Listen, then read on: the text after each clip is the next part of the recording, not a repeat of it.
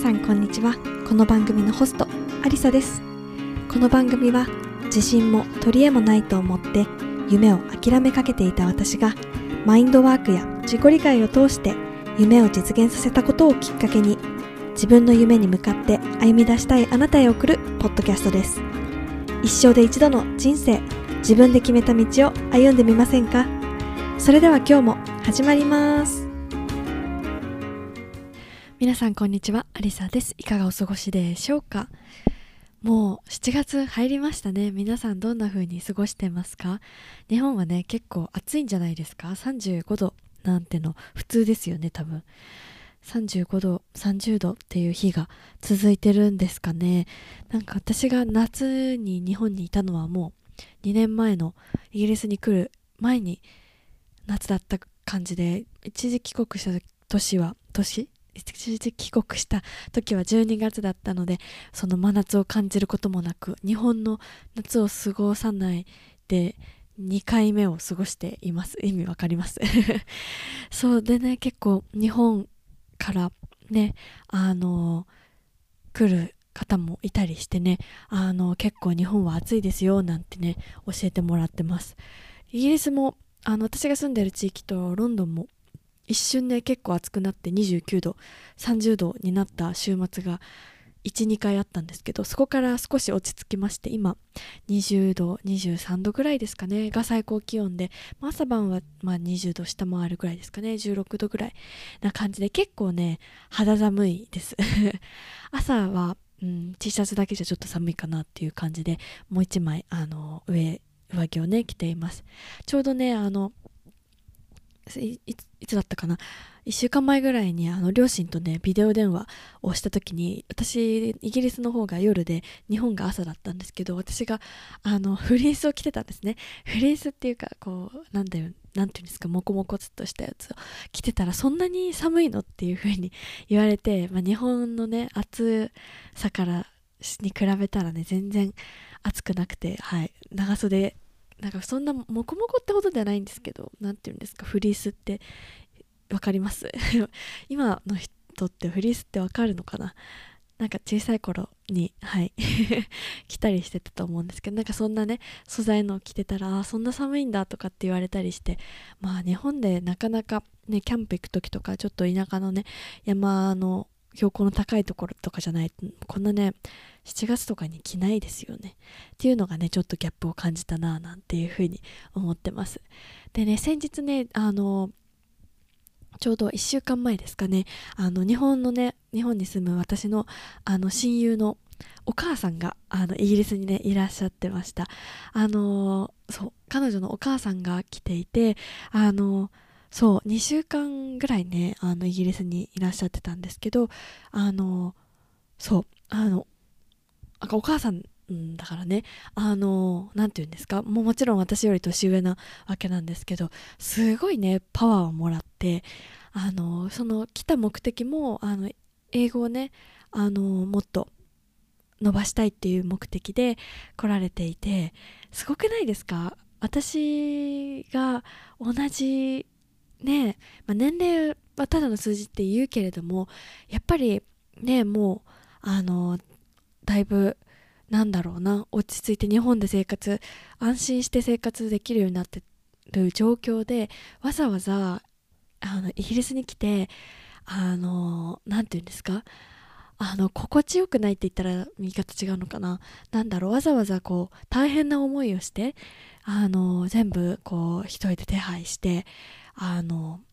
ね空港でタクシー乗ってあのホームステイ先に行ってとかっていうのをやったっていうのを聞いて私があったのは本当その2週間がほとあの、ね、ほぼ終わるタイミングでもうすぐ数日後に帰国ですっていうタイミングにあったんですけどすごくたくさんの経験をしてあの本当にね気づいたことをたくさんノートに書いてるっていう風に聞いてああ私もこんな風にあの年を重ねていつまでたいつになってもいくつになってもあのなんだろうチャレンジをこう怖がらないであの続けていく姿勢ってすごい素敵だなっていうふうに本当に思ったんですよね。あの私のなんだろう私が同じ年代になった時にそれができるかってあちょっと数年前の私に聞いたらいやいやいやって言うと思うんですよ、まあ、今はねもうなんだろうそのマインドワークとかもうたくさんな学んだからあの将来的にねそうなりたいと思ってるしそうなろうと思うんですけどうん、数年前の私からしたらねいやすごいなって本当にパワフルだなってそのすごくね楽しんでたのが印象的でしたね。なんかあのなんだろうこうなんかこれうまくいかなかったんだよねとかなんかこんなこともあるんだねみたいな感じで言っててこうすごくねあのなんだろう例えばこうバスがいきなりキャンセルになったりするんですよイギリスって。日本だったらねこう時刻通りに来るじゃないですか。6時5分だったら6時5分に来るしあのちょっと早かったら待っててくれるしね、遅れたらすいませんって言ってくれるしそんな感じじゃないですか。イギリスのバス停でバスを待ってるとあと5分できます。あと3分できます。あともう少しかなって思ってるとキャンセルになりましたって出るんですよ。えどこどこまで いたの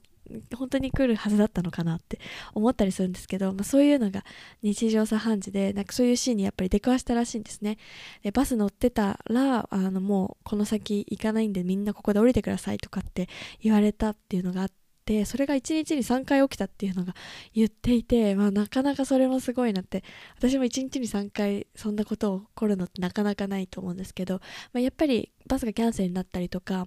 こうなんだろう予想外のことが結構起きるんですよね。でまあ私もやっぱり来た最初の頃はもうその一喜一憂したというかもう電車が遅れる電車が遅れるみたいな。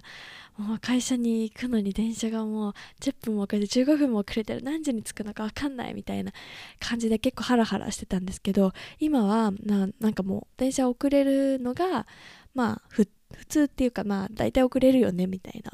あのオンタイムで時間通りに着いたらあら今日はいい感じだなみたいな。なんかそんな感じでなんかもう遅れる前提っていうかあのあんまりなんだろうな日本みたいに絶対にあのなんだろう絶対に時間通りっていうマインドセットじゃないですか私たちも。あの電車はこう電車に乗ったらこの予定時刻に着くっていうのがほぼ確実に実現されると思ってるからそれがこう実現されないとあの結構えみたいなしんどくなるじゃないですか。どうしようギリギリじゃんとかっていう風になるじゃないですか。でもなんかもう帝国通りに行かないことがあのもうなんだろうそれが日常だって思ったらじゃあ時間を持って時間に余裕を持って出よう。もうあの1本後でも大丈夫なんだけど1本先に乗ろうとかね。あの絶対に遅れちゃダメな時はものもう余裕をもう十分に持って1時間前ぐらいに着くつもりで行こうとかっていう感じでもうなんだろうなその期待期待しないっていうかこう自分の期待値をコントロールするっていうのかな。あの期待しないとはまた違うと思うんですよね。なんかあの自分の期待をあのこんな感じっていうのをちょっとうんなんだろう今まで自分が持ってた価値観とは違うっていうことを受け入れて新しいこうセットアップするっていうのかな。なんかそういう感じをあの、うん、が必要だと思っていて。で特にこうあの自分のなんだろう慣れ親しんだ国で住んでる期間が長ければ長い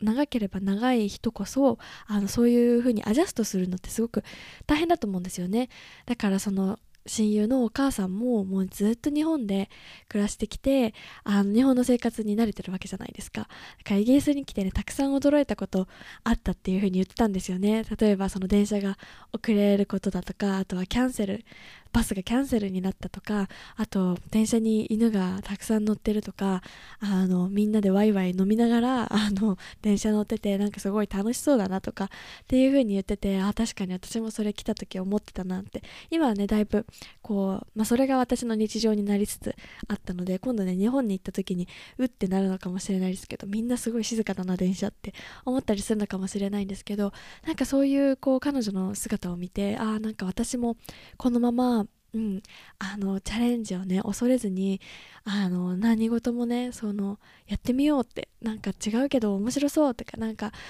いい経験したななんてそんな風にねあの年を重ねていきたいなっていうふうにね思いました、うん、彼女は、今無事にね日本にあの戻られてすごくあの思い出をね振り返りながらあの一緒にまたメッセージしたりしてね。私もあのたくさんねお話しすることができて本当にねあの楽しかったです、うん、なんかこうねあのこうたくさんいろんな経験をされてるからこそ私のこともたくさん話を聞いてくれてもう本当にねあのありがたいなってこう人とのつながり。その、うん、なんかもう親友だけじゃなくてね親友のファミリーも結構仲良くしてもらってるんですよね。あのすごく仲良くしてもらってる親友たちがいてもうその家族とはもう本当に中学生ぐらいもうだから12歳の時から私をねあの知ってくれてるんでなんかもうね第2の親第3の親みたいな感じなんですけどうん、本当にそういう人たちにね恵まれてこうあのそういう風な人がこう見守ってくれてね今があるんだななんてことをねあの感じながら、うん、お話をしていました。はい。でね今日のそうメインのトピックともねつながってくるかなっていうふうに思うんですけどこうなりたい自分をこう具体的にしていくことってこう大事だなっていうふうにねあの最近改めて思います。ね、こういう風になりたいとかあのこうなったらこうなれたらいいなとかってやっぱり思いますよね。私もあのなんだろうこれから実現したいことやっていきたいこと叶えたいことたくさんあるんですけど、まあ、そういう風に向かっていく過程でやっぱり悩むことってあるんですよね。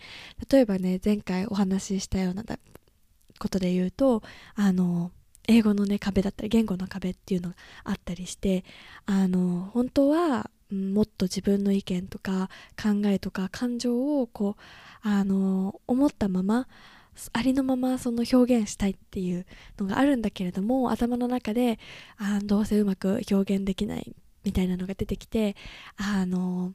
じゃあうまく伝わらないならやめておこうみたいな感じで自分の考えとか感情をこう表にこう伝えたりしてそれをコミュニケーションを取るってよりかは自分の中で抱え込んであの消化不良というかなんだろうな。あの何日の目を見ないっていうんですか？あの自分の中に蓄えてあのしまうっていう感じ。でも私のそのこうだったらいいなっていうのはその自分の考えとか感情とかをこうあの表現してこう人に話すことでそれをきっかけにしてコミュニケーションをとってっていう感じでそういう風になりたいなっていう風に思うわけですよ。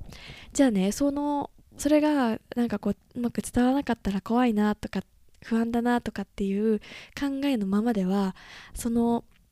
それにねは絶対たどり着かないと思っていてそうなんか自分のあのコーチとかとねあの話したりとかしてやっぱ思うのはその悩んでるレベルの私からは答えは見つからないっ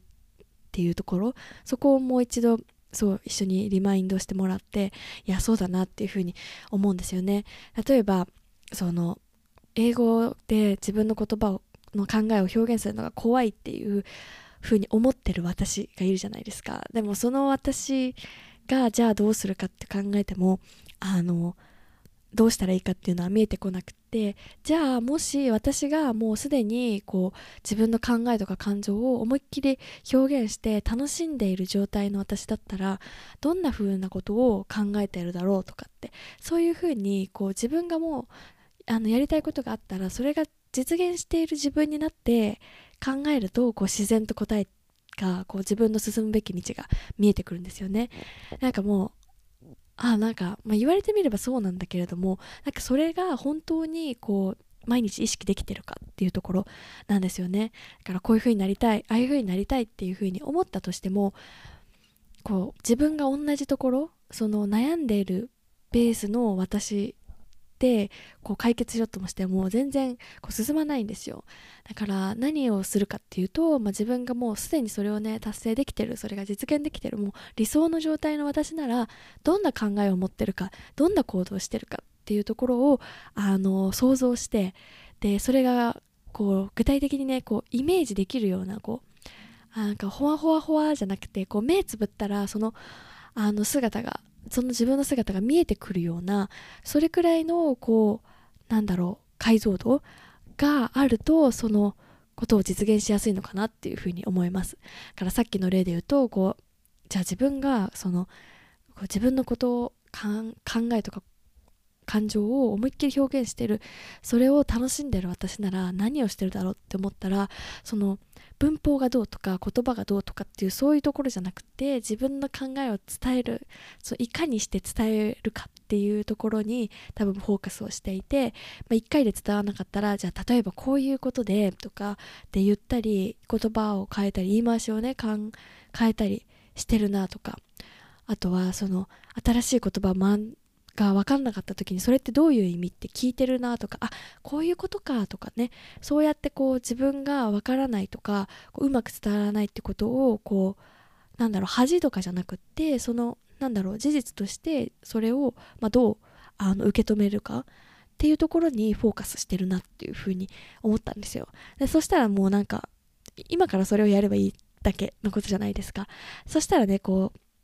あの自分がありたい姿に近づいていくって思うんですよね。だからこう自分がこう悩んでいるベースの状態でもうそこからは何も生まれないっていうことをしっかり理解してこう自分がじゃあどうなりたいのかその私ならどうしてるのかっていうのを本当にね毎日毎日リマインドすることが大事だなっていうふうに思います。これをね多分聞いてくださってる皆さんねあのふんふんそうかそうかそうだよねって多分初めて聞いたことじゃないと思うんですよね。前のもしかしたら私も前のエピソードで話してると思うしあのいろんなねあのインスタグラムとか他の、あの人から、あの聞いたことあることだと思うんですよ。だからそれをあの今ね聞いてる時はふんふんふんそうだよねそうだよねってうんうんよし今日からその考えでいこうっていうふうに思ってもあのやっぱりね人間じゃないですか私たち。私もそうなんですけどやっぱり忘れちゃうんですよね。今日はそういう風に分かったよしふんふんって思ってても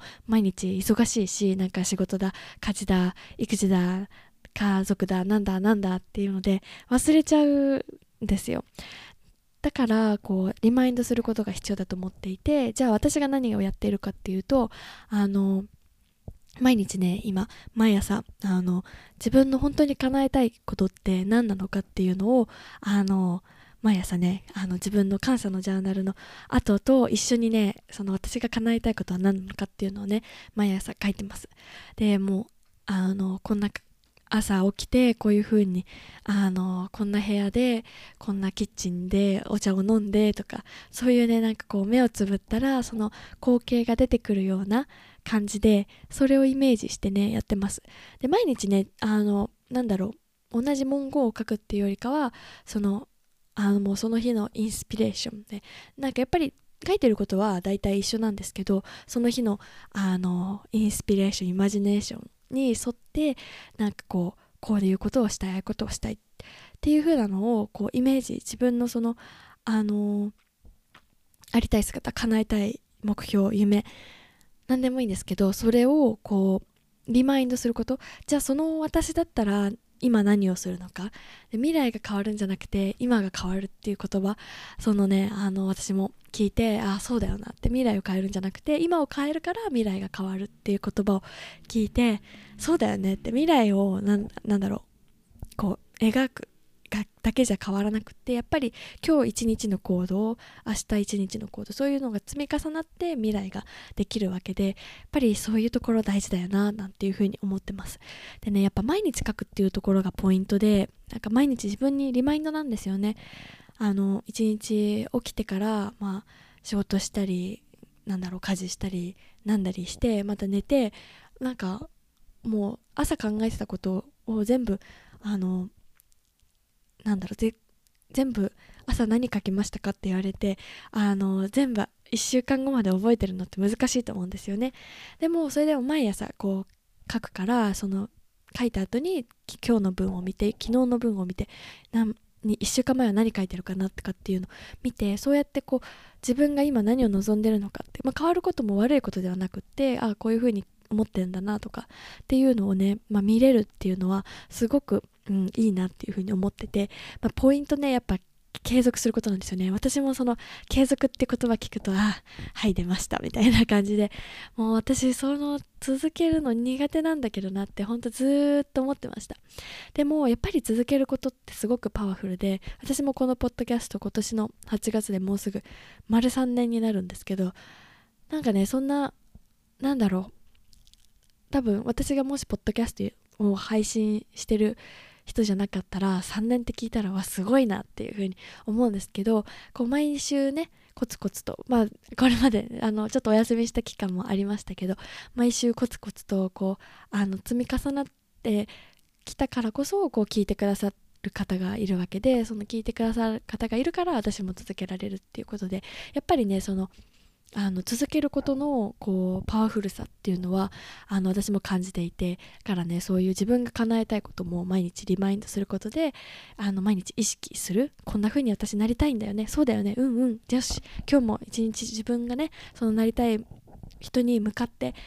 いく行動を今日もしようっていう風にねリマインドになって、うん、すごくねなんかいいなっていう風に思ってるのでちょうどねこれから2023年も後半戦じゃないですか。もうなんかあっという間なんですよね。まあ、皆さんもきっと早いな、もう半年過ぎたのか、残り半年って聞くとなんかゾクッとなんかちょっとヒヤッとするのようなね、感じもあると思うんですけど、私もあ、あと半年かって思ったらね、本当にあのー、こう叶えたいことをどんどんね、毎日少しずつでいいからちょっとチャレンジしていきたいなっていうふうに思うんですよね。うん。そうだからこそちょうどねこのタイミングであの7月になったから、まあ、いつでもね別にあの今日ねやろうって思った日が吉日っていうじゃないですか。だからねあのもしねこれを聞いてくださってる方は毎日ねあの日記を書いてたらねその後にねこうやっぱ毎日やる習慣にくっつけるのがやっぱり続けられる続けるためのコツかなっていうふうに思うので私もねあの毎日コツコツあの続けることをねあの、まあ、そのコツコツ続けられることができる私だっていうこともねあの私にはできるっていうそのなんだろうなその自分はできるっていう感覚を味わうことにもつながるのでなんかその毎日1時間毎日なんだろう毎日1 0キロ走れって言ってるわけじゃないじゃないですか。だからちょっとノートに書く。5分でも3分でもできることを毎日続けることで自分ができるっていう感覚を養うことも大事かななんていうふうに思います。はい。ということでね今日はこう自分が叶えたいことを叶えるためには自分のね理想の自分をイメージしてその自分だったら何をするのかな。じゃあ今日は何をするのかなって。そこからねこう逆算して考えるような考え方がやっぱりあの自分の夢を叶えるためには必要なのかなっていうふうに思います。これをね聞いてくださった皆さんもやりたいこと叶えたいことこれからどうしていこうかなっていうふうにね思ったら今ね是非ね書ける状態だったらあの携帯のメモでもいいですし実際のねその何かの紙の裏でもいいですしちょっとねあのあの手を止めて手を止めてあの違うか。あのちょっとね注意をちょっとだけ時間をとってね自分が今やりたいことって何なんだろう目をつぶったらこう見えてくるくらいあの具体的なやりたいことってどうなんだろう。で私がそのもう私になってたらどんなことをしてるんだろうどんな考えを持ってるんだろう。じゃあ私はそれって今日からでもできないかななんてねそんな風に考えて自分のやりたいことに一歩ずつ進んでいってほしいなっていう風に思います。私もねあのこれは完全に私にも自分にもねリマインドであって自分がねやりたいことを少しずつ進めていって皆さんにもねたくさんあのシェアしていきたいななんていうふうに思います。ということで今日も最後まで聞いていただいてどうもありがとうございました。また次のエピソードでお会いしましょう。バイバイ。今日のエピソードはいかがでしたか？現在アリピーの日記というメールマガジンも配信中です。私が運営する The Way I Am の最新情報や、ちょっとここだけの話なんてこともお話ししています。ポッドキャストとはまた違う、電車の中で読んでいて、クスッとしてしまうようなメールをお届けすることを目標にやっています。そして今、登録いただいた方に My Future Map という自分の将来をよりクリアにするためのワークシートと目標を実現するためのヒントについてお話ししたレッスンを特別にお届けしています。このポッドキャストの概要欄にリンクがありますので登録ください。今日も皆さんにとって素敵な一日になりますように。それではまた次のエピソードでお会いしましょう。バイバイ。